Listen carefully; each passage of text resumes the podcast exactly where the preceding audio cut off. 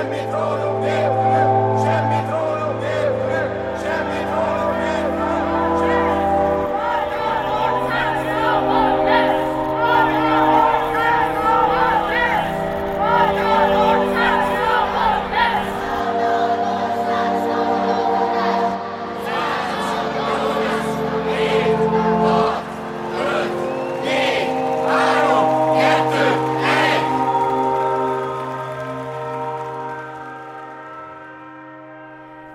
Sziasztok! Ez itt a Közéletiskolája Podcast második epizódja a Partizán Podcast csatornáján.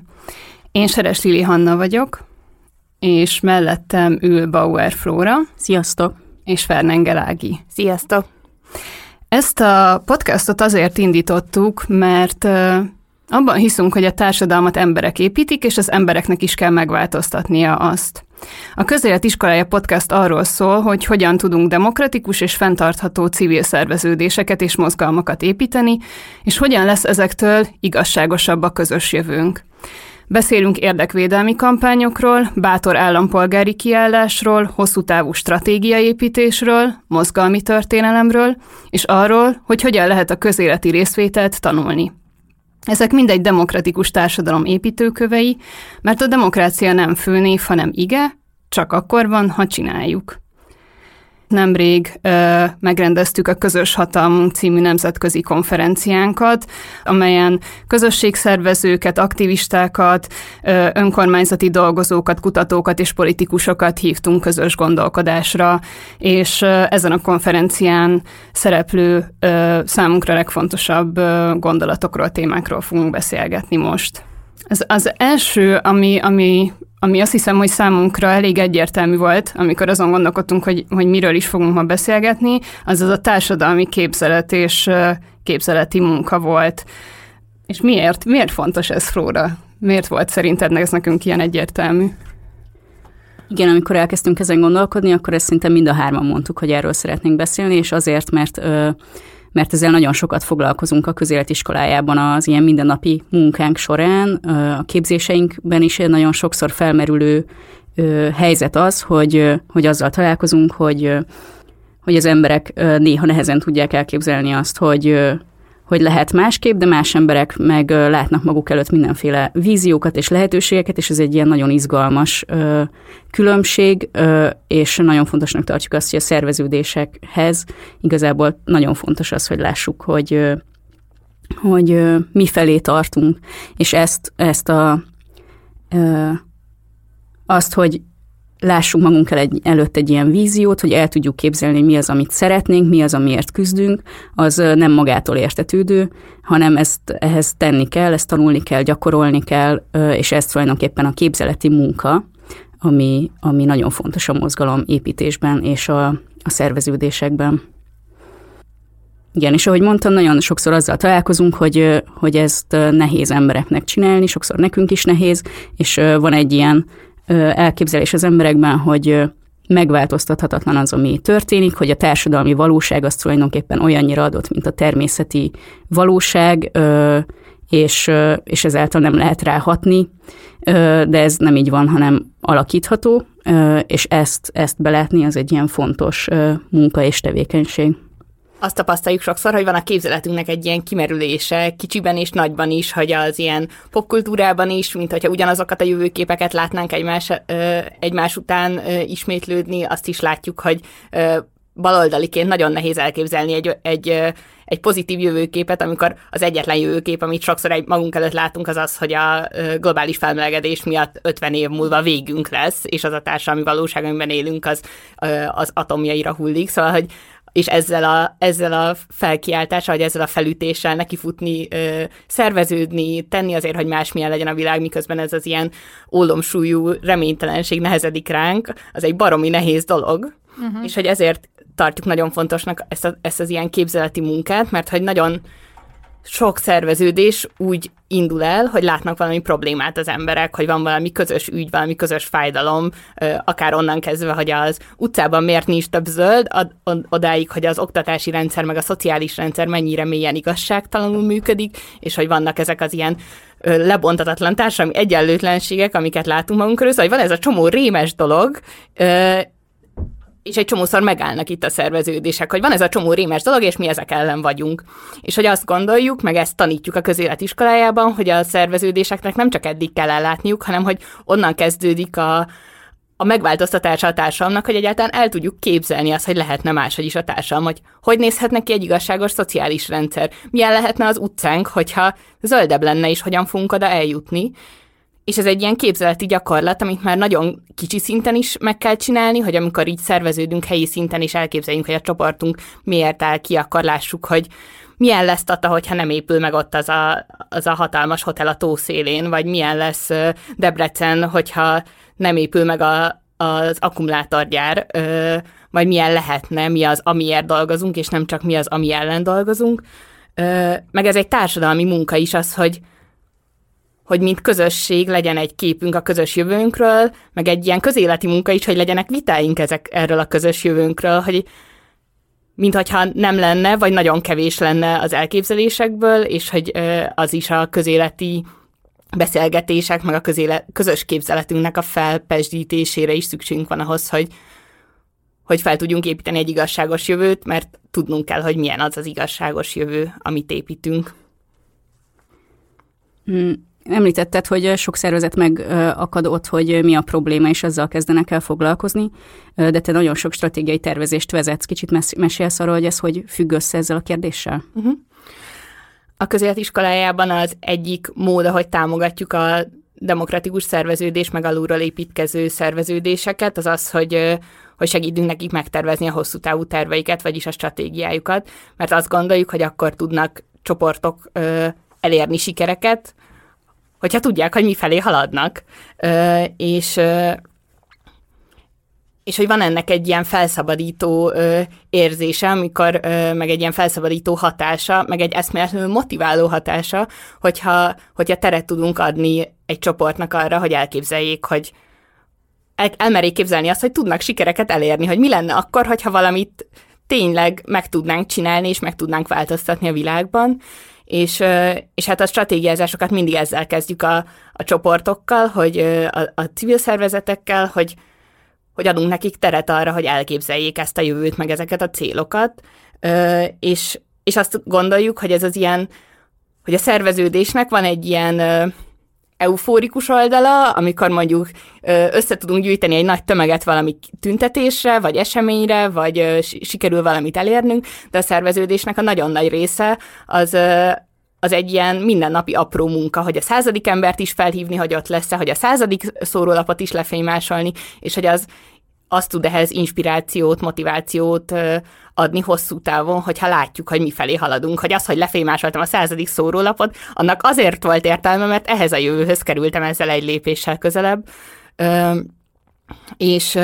meg hát segít megtervezni azt, hogy mit csináljunk, szóval, hogy azt is látjuk, hogyha nincs egy ilyen közös jövő, meg közös cél, akkor, akkor akkor ilyen teljesen véletlenszerű lesz az, hogy mit csinálnak a szervezetek, és azt határozza meg, hogy, hogy mit csinálnak, hogy mire van pénzünk, mire van, mire van kedvük, mit szoktak csinálni, ezeket szoktuk a stratégia ellenségeinek hívni egyébként, a pénzt, a szokást is, a kedvet, és, és ezek helyett, hogyha van egy ilyen közös képzeletünk arra, közös víziónk arra, hogy mi felé haladunk, akkor, akkor tud stratégikusan működni egy szervezet, mert akkor azt tudja kérdezni, hogy oké, okay, én ezt a jövőt akarom, és mi, mire van szükség, mit kell tennem ahhoz, hogy ehhez közelebb jussak, és nem azt, hogy akkor hát mi mindig uh, uh, felvonulást szoktunk szervezni, vagy mi mindig videókat szoktunk készíteni, most akkor nyilván idén is ezt csináljuk, hanem hogy uh, uh, hogy a megfelelő eszközöket megtalálni a megfelelő célokhoz, szóval hogy van egy ilyen nagyon praktikus oldala is ennek a társadalmi képzeletnek. Igen, hogy nekem az még nagyon érdekes volt, amit a Krizsán Andrea mondott a demokrácia befogadó jellegéről, vagyis arról, hogy, hogy a különböző témái meg fókuszáltságú mozgalmak egymás felé nyitása, tehát hogy egy, hogy például Horvátországban egy demokrácia tüntetésen biztos, hogy kint vannak a feminista mozgalmak, tehát hogy egy közös nagy ö, célért, azoknak a különböző alkérdéseiért küzdünk, és hogy ez a, a a saját erőnket is, és a, a hatalmunkat is növeli, hogyha, hogyha nyitunk, és egymás, ö, egymás felé nyitottak vagyunk, meg szolidárisak. És ezt nem azért csin- nem az az értelme ennek, hogy ez egy szép lelkű dolog, hanem az az értelme ennek, hogy ezzel egyrészt rá tudunk mutatni arra, hogy, hogy ezek az ilyen küzdelmek, amiket vívunk, azok hogyan kapcsolódnak össze ö, ténylegesen, hogy hogyan fakadnak esetleg hasonló tőről, vagy, ugyanaz a, vagy ugyanolyan logika mentén ö, jönnek létre ezek az egyenlőtlenségek. És arra is egy stratégiai eszköz, hogy azok az ilyen ö, bázisok, amiket építünk, hogy ez a hatalom, amit építenek ö, szervezetek, azokat ö, egymás ügyének az érdekében lehessen használni, és kölcsönösen használni vagyis ez nem egy szép lelkűség, hanem egy stratégiai megfontolás és egy hosszú távú építkezése azoknak, akik, akiket valamilyen elnyomás ér.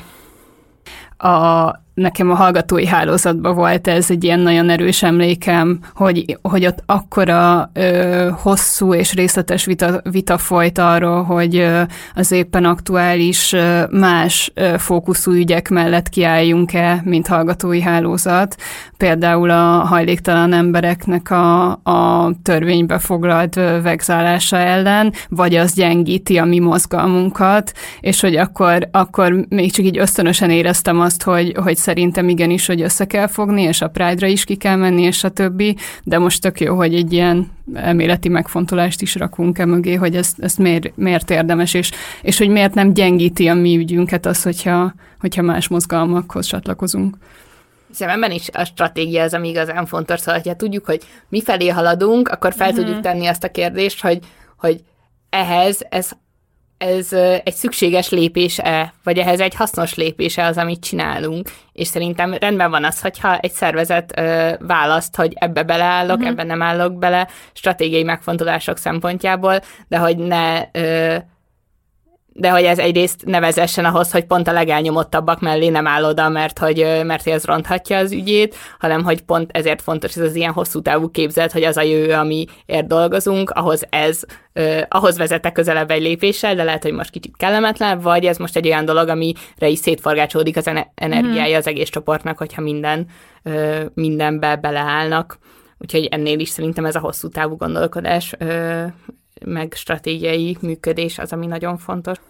Hogyha már így szervezetekről beszélünk, akkor a, a társadalmi képzelettel kapcsolatban a konferencián a Város Mindenki szervezet volt az, ami többször felmerült, hogy szerintem Szerintem jó, jó, hogyha mondunk egy konkrét példát erre.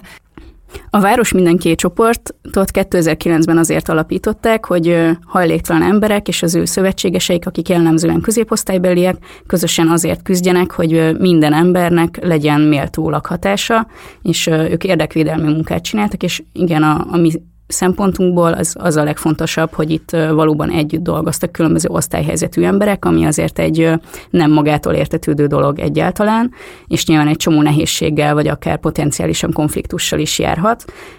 És itt az alapítónk Tessa, aki erről beszélt itt a konferencián, mesélt arról, hogy ők azzal mentek neki ennek a feladatnak, hogy, hogy mm, egyértelmű volt, hogy teljesen egyenlő viszonyokat akarnak teremteni a felek között, függetlenül attól, hogy milyen a társadalmi helyzetük, és hogy ez, ez ugyanakkor emberileg nem volt könnyű, mert egyrészt az ilyen társadalmi, nem tudom, mm, társadalmi helyzet és normák és sztereotípiák miatt maguk a hajléktalan emberek sem feltétlenül ö, hiszik el, hogy ők ugyanolyan értékesek, mint a, mint a jobb helyzetben lévő emberek, és, és középosztálybeliként is hiába ez az ilyen meggyőződésünk, érzelmileg ezt nehéz sokszor valóban így kezelni, de hogy nekik így ez volt a, az origója az egésznek, és azt, és és elhitték, vagy próbálták addig csinálni, amíg valóban elhitték, és tudták ennek megfelelően működtetni ezt a szervezetet, és hogy ez egy ilyen nagyon izgalmas képzeleti munka olyan szempontból, hogy valami, ami nem szokott működni, amiről az általában az emberek nem így gondolkodnak, azt így igenis mi kitűzzük magunk elé, és addig megyünk, amíg azt így el nem érjük és ennek nagyon sok ilyen praktikus ö, része van, például az, hogy a hajléktalan emberek ö, hajléktalan emberek vigyék a fontos pozíciókat, ők beszéljenek saját magukról, ö, és bárki, aki betéved az utcáról, arról, ö, arról abban a nulladik perctől kezdve bízzunk meg annyira, vagy bízzanak meg annyira, hogy feltételezzék, hogy ő lehet a következő tüntetésnek mondjuk a szervezője, és eként bánni vele. Erre szoktuk azt mondani, vagy erre mondjuk azt, hogy, hogy az, hogy hogyan építesz fel egy, egy szervezetet, az az ilyen modellje annak, hogy milyen világot akarsz építeni, és az, hogy hogyha egy demokratikus világért dolgozol, vagy hogyha egy egyenlő világért dolgozol, akkor, akkor az, hogy a csoportodban is, a szervezeteden belül is ilyen viszonyok legyenek, az nem egy szép lelkűség, hanem ez a gyakorlata annak, hogy aztán ezt a településed szintjén, a, a az intézmény szintjén, amit meg akarsz változtatni, az ország szintjén hogyan tudod majd ezeket a viszonyokat megvalósítani, és így ö, kicsiben a szervezeteinkben is fontos, hogy megépítsük azt a valóságot, meg ott gyakoroljuk azt, hogy hogyan lehet a lehetetlen megvalósítani ö, kicsiben a saját személyes viszonyainkban, amit aztán nagyban is ö, fel szeretnénk építeni. Mm, erről az jutott eszembe, amit a egyik résztvevő, a Maria Francesca de Tullio feminista, aktivista ö, mondott, hogy, ö, hogy, tehát, hogy, hogy még kisebben, tehát hogy szervezeten belül is, de hogy saját magadra vonatkozóan is fel kell tenned ö, kényelmetlen kérdéseket, így fogalmazott, és, ö, és meg kell vizsgálnod magadat, hogy benned vajon, vagy te, te vajon hogyan sajátítottad el ö, azokat az ilyen normalizálódott társadalmi ö, struktúrákat, működésmódokat, ö, stb., a, amiket szeretnél megváltoztatni, és erre is pont ez a, az AVMS példa, amit most mondtunk, az, az, az jó, hogy hogyan tekintsünk úgy ö, a hajléktalan emberekre, ahogy szeretnénk, hogy a társadalom is ö, figyeljen. És én még azt akartam kérdezni, hogy, ö, hogy ö, hogyan kapcsolódik a társadalmi képzelethez, meg ez a képzeleti munkához a pedagógia fogalma. Hogy erről, erről mit, mit ö, tudunk mondani? Hát az, hogy az embereknek mi van a fejében, hogy mit tartunk magától értetődőnek, vagy mit látunk lehetségesnek, az mindegy tanult dolog. Szóval senki nem úgy születik, uh-huh. hogy, hogy már benne vannak ilyen korlátok a fejében, hogy mi lehetséges, vagy mi nem lehetséges, hanem az, hogy így mik a lehetőség lehetségesnek a határai, azt így kitapogatjuk azokból az ilyen mindennapi interakciókból, meg, meg viszonyainkból, amiket tapasztalunk, hogyha folyton lepattintanak az intézmények, hogy az állami intézmények, vagy önkormányzati intézmények, hogy, hogy, ne, hogy ne, ne kér dolgokat, ne várjál dolgokat, ne próbálj meg beleszólni az ügyekbe, akkor megtanulod, hogy nem is fogsz tudni ezekbe beleszólni, vagy hogyha az iskolában azt látod, hogy neked egy ilyen hierarchikus viszonyban az a feladatod, hogy hallgass, meg megcsináld, meg engedelmeskedj, akkor ezeket a viszonyokat fogod megtanulni, és ezeket lebontani, meg azt az ilyen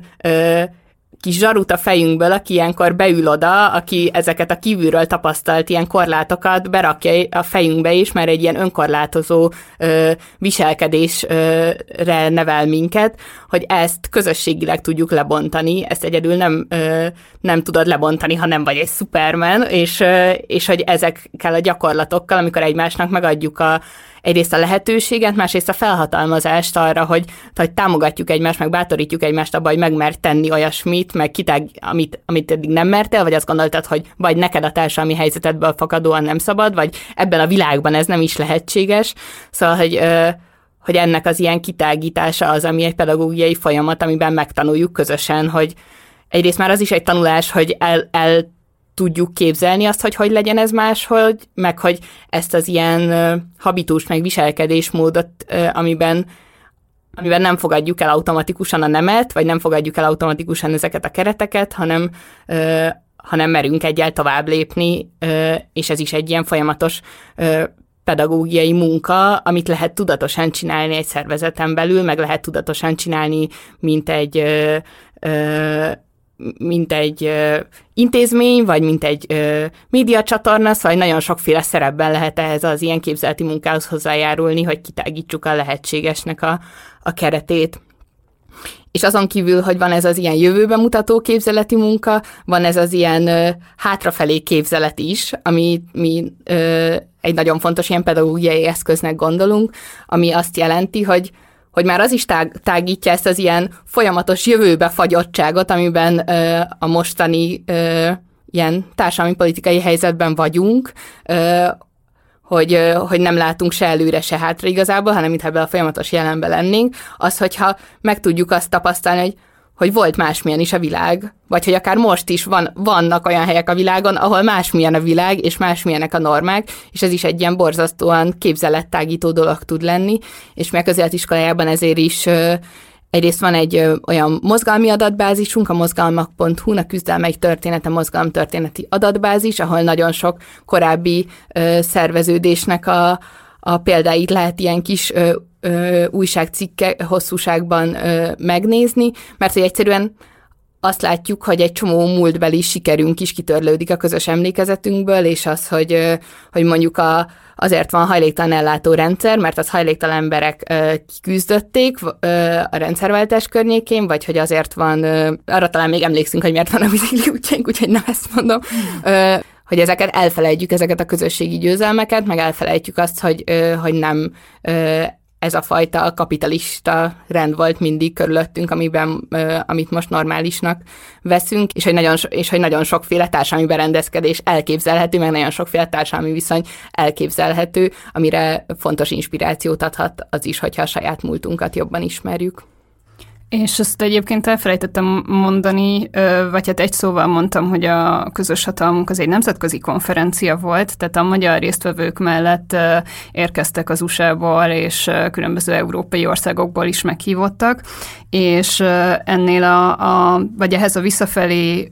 képzelethez tartozik az egyik kedvenc fogalmam, ez a szankofa, ami egy afrikai jelkép, egy madár, akinek hátrafelé fordul a feje, és azt, azt jelképezi, hogy, hogy úgy tudunk előre haladni, hogyha hátrafele is nézünk közben, és tanulunk a múltból. Úgyhogy erre egyébként a kedves hallgatóknak is érdemes rákeresni szankofa.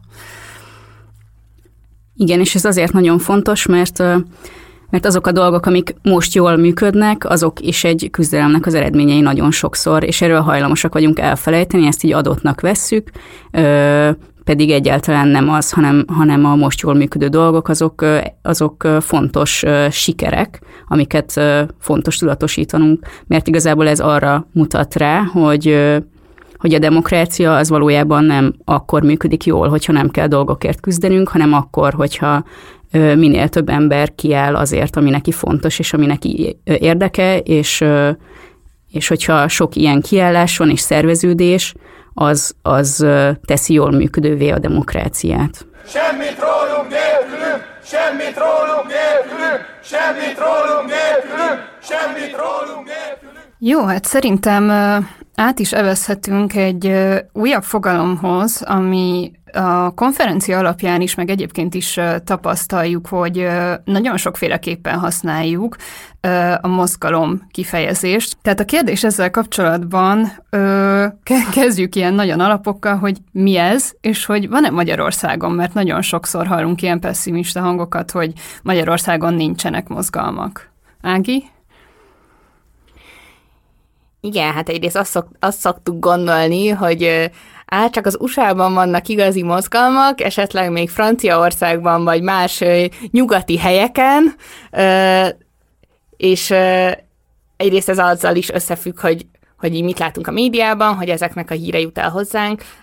de azzal is összefügg, hogy hogy az, hogy hogy néz ki egy mozgalom, az nagyon különbözően tud kinézni politikai kultúrától, meg, meg történeti viszonyoktól függően, és, és hogy azt ismerjük fel mozgalomnak, amit a, az ilyen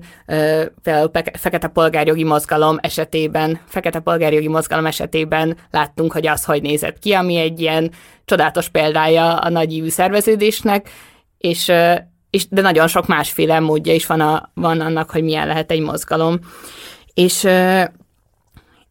és ami különösen fontos a mozgalmak esetében, az az, hogy Magyarországon például nagyon szeretik politikai pártok, egy-egy szervezet, vagy, vagy akár influencerek mozgalomnak nevezni magukat, és,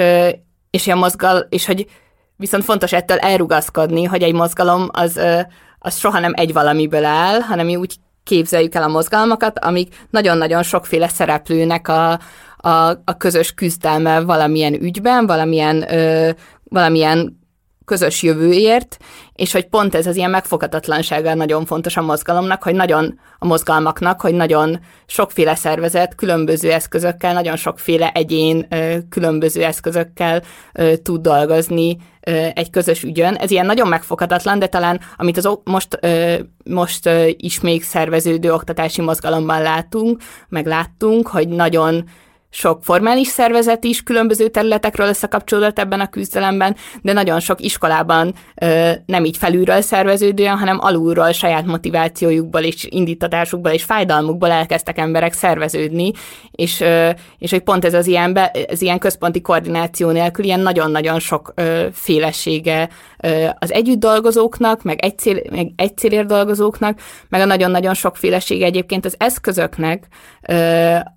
annak, hogy lehet, hogy a, hogy a nők elleni erőszak ügyében ügyé vagy nők, nők elleni erőszak ellen dolgozó szervezetek között lehet, hogy valaki szolgáltatást nyújt azért, hogy ne legyen ez a probléma. Többet, lehet, hogy valaki valaki jog, jogsegélyt ad, lehet, hogy valaki érdekvédelmet csinál, és hogy ezek mind nem egymás riválisai egy ilyen mozgalmi gondolkodásban, hanem ők egymás szövetségesei, vagy egymás egymás kiegészítő munkát végeznek, és pont ettől lesz valami mozgalom, hogy, hogy nagyon sokféle, do, sokféle eszközt elbír, meg nagyon sok embert elbír, ami egyszerre, amihez egyszerre kell az is, hogy,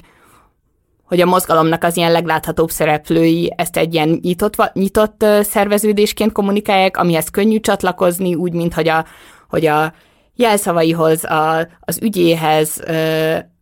könnyű csatlakozni, de az is kell ahhoz, hogy, hogy igazán nagy legyen egy mozgalom, hogy, hogy magukba ezekbe a szervezetekbe, amik a legláthatóbbak, amik a legtöbb embert ö, be tudják, ö, meg tudják szólítani, meg aktivizálni tudják, hogy ezek képesek legyenek, mint szervezet elbírni azt, hogy nagyon-nagyon sokan csatlakoznak hozzájuk, amiről most az oktatási mozgalom kapcsán is beszélt Törleik a tanítanékból, hogy ez milyen kihívásokat jelent nekik is, és a pedagógus szervezeteknek is, hogy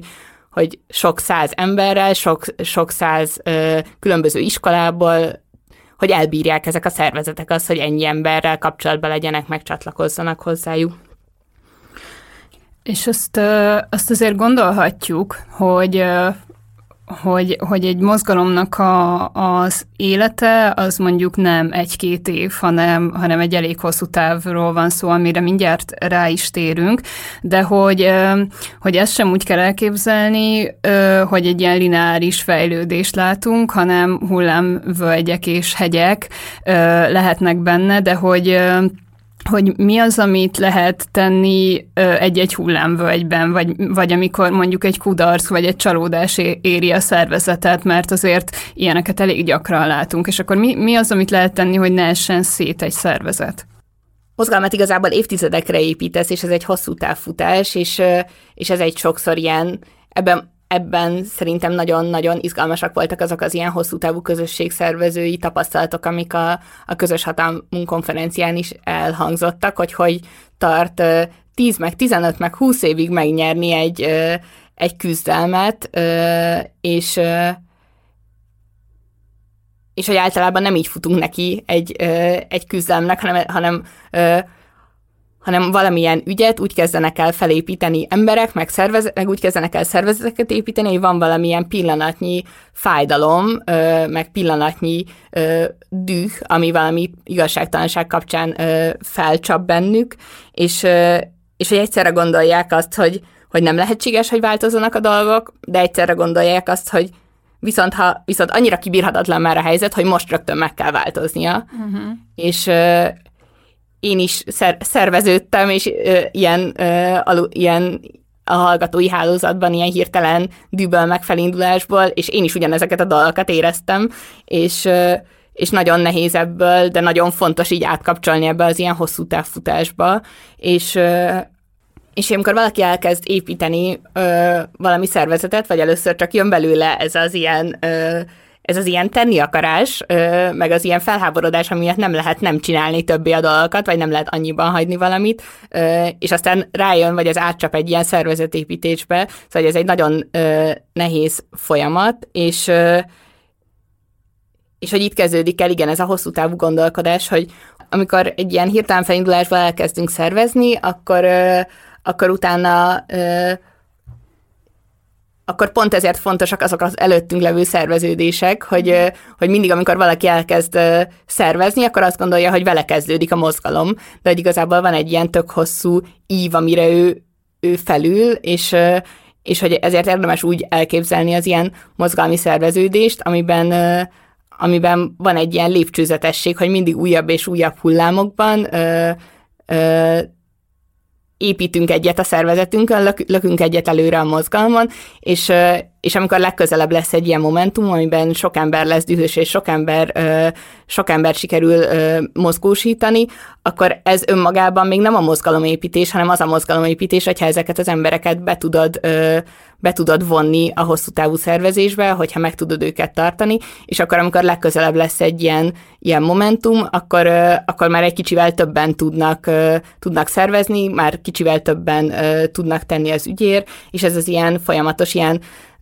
meg következetes ilyen intézményépítés, meg közösségépítés, meg folyamatosan az ilyen közösségi vezetőknek a, az ilyen kinevelése, vagy, vagy erre lehetőség adása, hogy valaki közösségi vezetővé tudjon válni. Ez az, ahogy a mozgalmak hosszú távon ö, tudnak sikereket elérni. És ez a hosszú távú ö, gondolkodás, ez, ez nagyon összefügg a társadalmi képzeletnek, a visszafelé képzeletnek a kérdésével, mert ö, ahhoz, hogy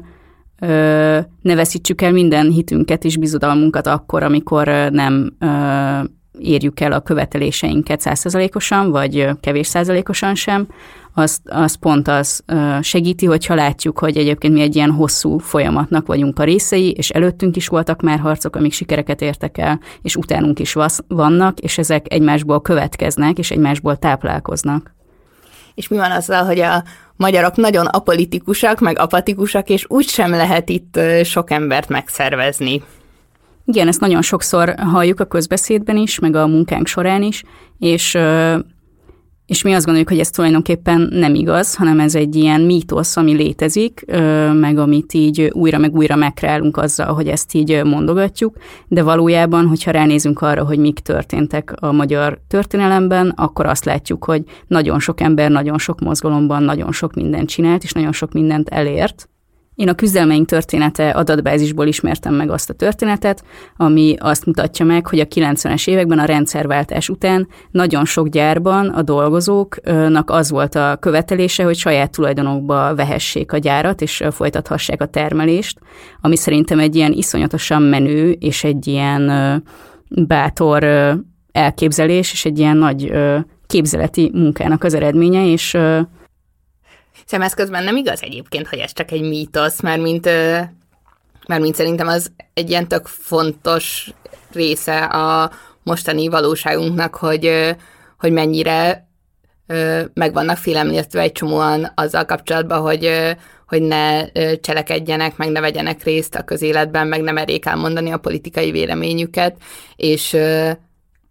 és az igaz, hogy van ez az ilyen ö, láthatatlan, meg elfelejtett, ö, meg ijesztően gyorsan elfelejtett ilyen ö, mozgalmi múltunk, ö, de az viszont igaz, hogy nagyon, vagy az is igaz emellett, hogy nagyon ö, sokan nem vesznek részt a közéletben, meg, ö, meg igen, van ez, az, meg, van ez a megfélemlítés ennek kapcsán, meg öncenzúra nagyon sokszor, ez a zsaru a fejben, amiről már beszéltünk, és, ö,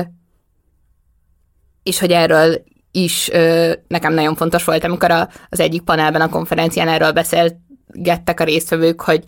hogy, ö, hogy ez igazából nem egy ilyen apolitikusság, meg nem egy ilyen ö, apátiának érdemes felfogni, mert akkor az egy ilyen kikezdhetetlen állapotnak tűnik, hanem ezt annak érdemes felfogni, hogy, hogy ez is egy ilyen tanulásnak az eredménye, ennek az ilyen tehetetlenségnek, meg hatalom nélküliségnek az ilyen folyamatos tapasztalata ö, miatt lesznek, ö, vagy érzik magukat az emberek ö, ennyire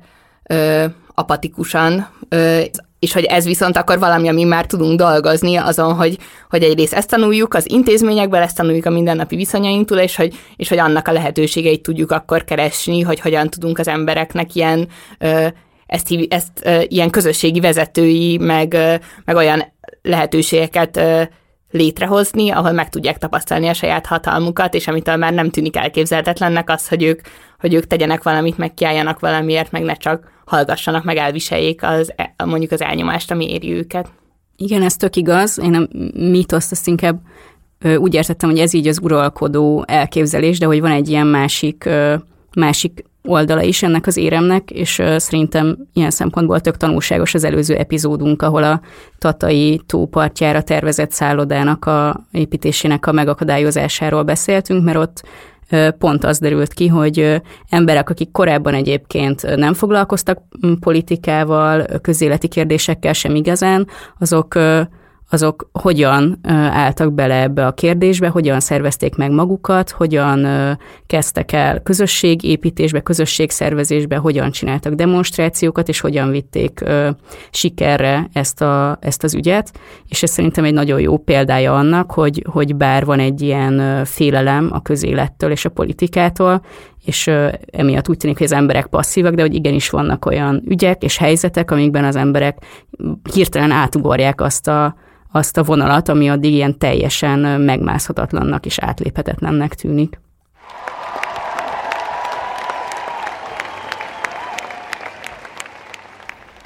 Meg ugye szerintem ebbe az is ö, fontos, amit ö, szintén többször kiemeltek a konferencián, hogy ilyenkor ne egy-egy embertől ö, várjuk azt, hogy majd ö, minden megváltozik, és akkor jön egy karizmatikus vezető, és így tovább, hanem amit ö, mondtatok egyrészt a, a vezetőképzés, másrészt meg ö, valóban az összefogás és a közös munka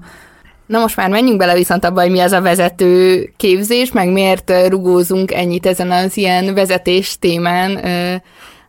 mert hát sokszor felhoztuk már. Hogy is értjük ezt a vezető képzést? Kik azok a vezetők? Igen, egyrészt nem úgy értjük ezt a vezetőképzést, hogy akkor csinálunk ilyen ö, civil szervezeteket, és azoknak a vezetői minél jobb menedzserek legyenek, uh-huh. ö, mert ez is fontos, hogy jó, jól vezessék a civil szervezeteket, akik vezetik őket, de egy itt ennél az ilyen az ilyen nagy léptékű szerveződésnél, ami ahhoz szükséges, hogy egy hogy egy mozgalom valódi hatalmat építsen magának, mert egy ilyen alulról szerveződő mozgalomnak a valódi hatalmát az adja, hogy nagyon-nagyon sok ember kiáll az ügye mellett, és itt a hatalmat azt egy ilyen pozitív értelemben használjuk az arra való képességnek, hogy a, hogy a körülöttünk levő valóságot tudjuk befolyásolni. És, és ahhoz, hogy, hogy ekkora szervezeteket lehessen építeni, meg ahhoz, hogy, hogy ki lehessen hogy ki tudjuk mozdítani egymást ebből az ilyen tanult tehetetlenségből, ahhoz, ahhoz arra van szükség, hogy, hogy nagyon sokan tudjanak a szervezetünkben olyan vezetői szerepet betölteni, mert meg tudják tapasztalni a saját hatásukat a világra, ami azt jelenti, hogy hogy akkor tudunk nagyon nagy szervezeteket építeni, hogyha, hogyha nagyon sok embernek meg tudjuk adni ezt a lehetőséget, hogy, hogy ő tegyen valamit, hogy valami olyasmit, amire azt gondolta korábban, hogy ez lehetetlen, azt megcsinálja, és, és hogy felelősséget vállaljon egy részér a nagyon nagy egésznek, amiért dolgozunk. Ez egész konkrétan azt is jelentheti, hogy mondjuk tartunk egy szomszédsági gyűlést, ahol minden, ahol olyan emberek is, akik korábban még semmilyen felelősséget nem vállaltak, vagy semmilyen feladatot nem, nem láttak el, nekik adjuk azt a feladatot, hogy hozzon el tíz másik embert is a szomszédságból, ami egyrészt az, azon, ahhoz is hozzátesz, hogy hogy építsük a kapcsolatainkat, hogy attól lesz szervezett egy társadalom, hogyha köztünk ö, lesznek, lesz sokkal több ö, emberi viszony, meg, ö, meg azt is segíti, hogy ő így megtapasztalja, hogy, hogy ő ezzel hozzá tudott járulni a közöshöz, hogy ki tudott valamilyen vagy akár ő álljon ki beszédet mondani valamilyen megszóláson, vagy ő ö, szervezze meg a következő stratégiai megbeszélést, szóval ezek mind olyan lehetőségek, amik, amik segítenek abban, hogy felelősséget vállaljon valaki az, a saját a saját ügyéért, amihez ő is hozzátesz, hogy miért azért dolgozik az az adott szervezet egy mozgalmon belül, és, és ezzel ebbe az ilyen vezető, közösségi vezető szerepbe kerüljön. És, és hogy igen, és hogy akkor működik jól egy, egy szervezet, meg akkor működik jól, főleg egy ilyen alulról szerveződő csoport, hogyha sokféle vezető, meg sokan vezet, vezetik, sokan vállalnak érte felelősséget, és, és azt is láttuk az ilyen mozgalmi történetünkben, hogy, hogy az ilyen hierarchikus vezetés kritikájaként nagyon sok alulról szerveződő csoport, különösen a feminista mozgalomban, nemzetközileg is, meg Magyarországon is elkezdte elutasítani azt, hogy vezetői legyenek a szervezeteknek, és az ilyen bázisdemokratikus szerveződéseknek volt a, a, az Occupy idején, meg a hallgatói hálózatban, meg még nagyon sok másik szervezetben is egy ilyen felfutása, amikor azt mondták, hogy ez az ilyen igazán demokratikus szerveződési ö, forma, ö, és hogy aztán viszont van egy nagyon inspiráló cikk, amit én nagyon szeretek, ami a, a, a ami pont arról szól, hogy milyen, hogy milyen ilyen zsarnokság rejlik a cikk szerint ebben a fajta szerveződésben, ami igazából ezeket az ilyen hierarchikus viszonyokat, meg a, hatal, meg a szervezeten belüli hatalmát egyes embereknek elleplezi, és ezért mi inkább egy ilyen szervez, szervező meg vezető, vezetőkkel teli szerveződés, vagy nem tudom, hogy mi, mi egy olyan szervező, mi az olyan szerveződést tanítjuk, meg az olyan szerveződést látjuk jónak, amiben ezek az ilyen kimondott vezetői szerepek vannak, amik viszont sokfélék lehetnek, és, és hogyha ezek átláthatóak, kimondottak, lehet ezekben cserélni az embereket, akkor számon kérhetőek lesznek ezek a vezetők, és sok mindenkinek meg lesz a lehetőség arra, hogy ezekben a szerepekben kipróbálja magát, meg, megfejlődjön. És és ez a hosszú távú mozgalomépítésnek a kulcsa olyan szempontból is, hogy, hogy lehet, hogy egy ilyen momentum pillanatában, amikor éppen felfut egy, egy mozgalom, és nagyon sokan csatlakoznak hozzá, mint most az oktatási mozgalomhoz, vagy akár a szakszervezeteknek, amikor van éppen egy ilyen hulláma, akkor, akkor nagyon sok vezetőt ki, ki tud növeszteni magával egy szervezet, és ezek a vezetők, amikor utána nincs, nincs már momentum annak a, annak a mozgalomnak, akkor egyrészt vannak, akik ott maradnak, és ezt az ilyen láthatatlan apró munkát végzik, hogy fenntartsák a szervezetet, és, és legyen mire építeni, amikor jön a következő hullám, és ne a nulláról kelljen elindulni, hanem már lehessen valami struktúrára felfűzni a következő, következő momentumot de egy másik részük pedig el fog menni máshova, do- máshol ö, dolgozni, akár mozgalmi munkában, akár politikai munkában, akár valami teljesen másban, és ez is igazából hoz, így segíti azt a fajta építkezést, hogy már lesznek embereink, akik valamikor ö, akiknek ott vannak a gyökerei, ahol nekünk, de lehet, hogy most már abban a minisztériumban dolgoznak mondjuk, ami, amivel szemben mi szeretnénk az érdekeinket érvényesíteni, és ö, még erről beszéltek, erről is sokat beszélek a konferencián, meg ez is egy ilyen fontos téma számunkra, hogy hogy ahhoz, hogy, ér, ér, hogy sikereket tudjanak elérni szerveződések, ahhoz szükség van erre az ilyen kívülbelül játékra, ahogy hogy a, az az állam, mondjuk az állami rendszereken, vagy az, vagy az olyan intézményeken, amiktől a változást várjuk, hogy azon belül is legyenek szövetségeseik, meg, meg azon kívül is legyen olyan mozgalmi láb, ami viszont a, az emberek sokaságának az érdekét tudja megjeleníteni. Hú, de hosszan mondtam. Na, szép volt, köszi. Nekem miközben ezt elmondtad, a, a illusztrációként teljesen a saját tapasztalatom jutott eszembe a Szikra mozgalom, aminek vagyok a tagja, és egyébként ott is abszolút ez van, hogy nincsenek eltagadva, vagy eltusolva, vagy tabusítva a vezetői szerepek, és egy mondjuk hierarchikus, de ilyen teljesen átláthatóan felépülő szerkezete van a szervezetnek különböző feladatkörökkel, szerepkörökkel és vezetői ö, szerepekkel, és hogy pont ez jutott eszembe, hogy, hogy például az elnökség is, vagy bizottsági vezetői szerep, szerepek, ezek cserélődnek is időről időre, meg, meg mondjuk ö, felelősségre vonhatók, ö, tiszta, nyitott párbeszéd van, elnökségi ö, fogadórák, stb. Tehát, hogy, hogy ez tényleg annyira érdekes, hogy, hogy nem azt jelenti demokratikusnak lenni, hogy, hogy ne legyen mondjuk egy átlátható szerkezet egy szervezeten belül.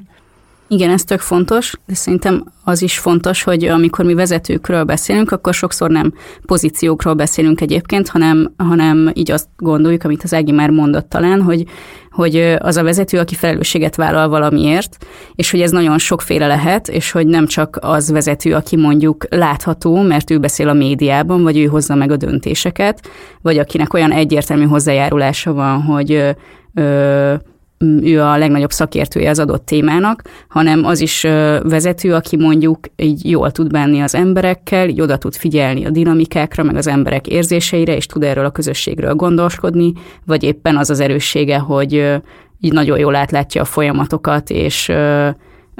nyomon tudja követni, hogy mi hol tart, és így egyben tudja tartani a, a munkát, és hogy ezeknek az elismerése, ami nem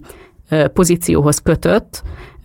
az is nagyon fontos ahhoz, hogy az emberek benn maradjanak a szerveződésekben, illetve abban is, hogy aztán előre tudjanak lépni, hogyha megerősödnek ezekben a szerepeikben, meg hogy át tudjanak venni újabb és újabb ilyen felelősségterületeket úgy, ahogy hogyha a szervezetben megtanulnak újabb és újabb ilyen ö,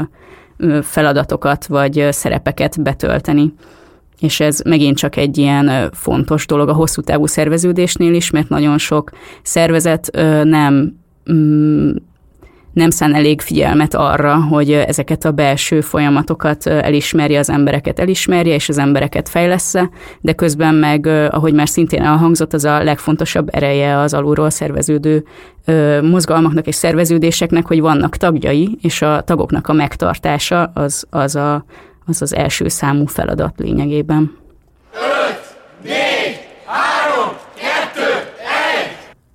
Igen, és hogy a, a tagok megtartásában, meg a közösség építésében ö, fontos, szintén láthatatlan munka lehet ezeknek a, a sikereknek a, a megünneplése, ö, kisebb győzelmeknek a, a megünneplése, amit egyébként az előző adásban is feltettünk kérdésként, Flóra, hogy, ö, hogy hogyan, hogyan ünnepeltetek meg kisebb győzelmeket, de hogy hogy mit gondoltak arról, hogy hogyan lehet ö, mondjuk így még mentálisan kibírni így a hosszú távú szerveződést, ö, illetve mentálisan is, de hogy, hogy így szervezett építés szempontjából hogyan, hogyan kell akkor erre berendezkedni. Hogy, hogyha, hogyha például kampányokban gondolkodik egy szervezet, vagy ilyesmi. Szerintem az nagyon fontos, hogy hogy ezre a hosszú távra, hogy így tudjuk, hogy mi felé tartunk, és hogy tudjuk, hogy ezt, hogy ezt lehetséges elérni, de nagyon sokára, és hogy ezért akkor ez egyrészt tud adni egy ilyen hosszú távú motivációt, meg tud adni egy, egy olyan fajta gondolkodást, amikor az egyes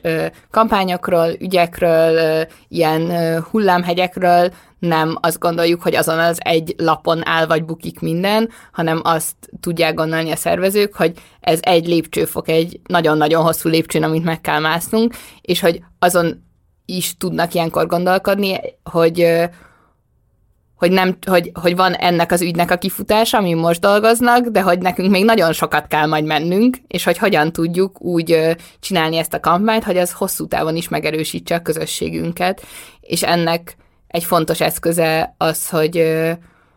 hogy egyrészt ne, hogy, hogy egyrészt ne tévesszük össze azt, hogy amikor egy, egy nagy eseményre mobilizálunk, megmozgatunk embereket, hogy az nem azonos a bázisépítéssel, hanem a bázisépítés pont az ilyen megtartó ö, szervezeti struktúránkba mondjuk ö, az ilyen ö, beszervezése és megtartása az embereknek. Másrészt, ö, másrészt az is fontos eszköze, hogy az, hogy ö, hogy egymással hogyan bánunk, meg milyen, ö, milyen viszonyaink vannak a szervezeten belül, milyen rítusaink vannak az ünneplésre, meg egymás építésére, meg egymás megerősítésére, meg egymásnak a visszajelzésre és a kényelmetlen kérdések feltevésére, amit már Lili is mondott, hogy, hogy ezek nem egy ilyen mellékes kedves dolog, uh-huh. hanem ezek az alapjai annak, hogy valaki hosszú távon tudjon felmászni azon a baromi magas, tíz emelet magasra vezető lépcsőn, ami minden egyes fok az egy hatalmas kampány, meg erőfeszítés, meg küzdelem. Ebben a rendhagyó adásban beszélgettünk a társadalmi képzeletről, a mozgalmakról, és hogy vannak-e egyáltalán ilyenek Magyarországon, és a nagy léptékű szerveződésről, ebben a rendhagyó adásban elméleti keretet adtunk ahhoz, amiknek aztán a gyakorlati megvalósulásairól fog szólni a podcast legtöbb adása, és köszönjük a figyelmeteket, hogy velünk voltatok, és reméljük, hogy inspiráló gondolatokkal tudtunk szolgálni nektek. És hogyha tovább akartok inspirálódni, akkor meg, fog, meg, meg tudjátok nézni és visszahallgatni a Közös Hatalmunk konferenciának a beszélgetéseit.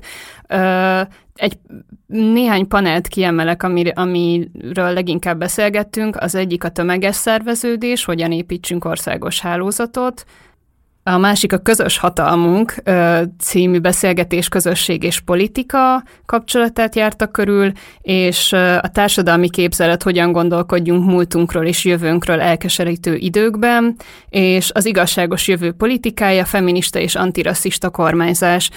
Úgyhogy szerintem egy nagyon izgalmas konferencia született a közéletiskolája YouTube csatornáján, illetve a honlapján vissza tudjátok nézni az egész konferenciát. És köszönjük, hogy velünk voltatok. Sziasztok! Sziasztok!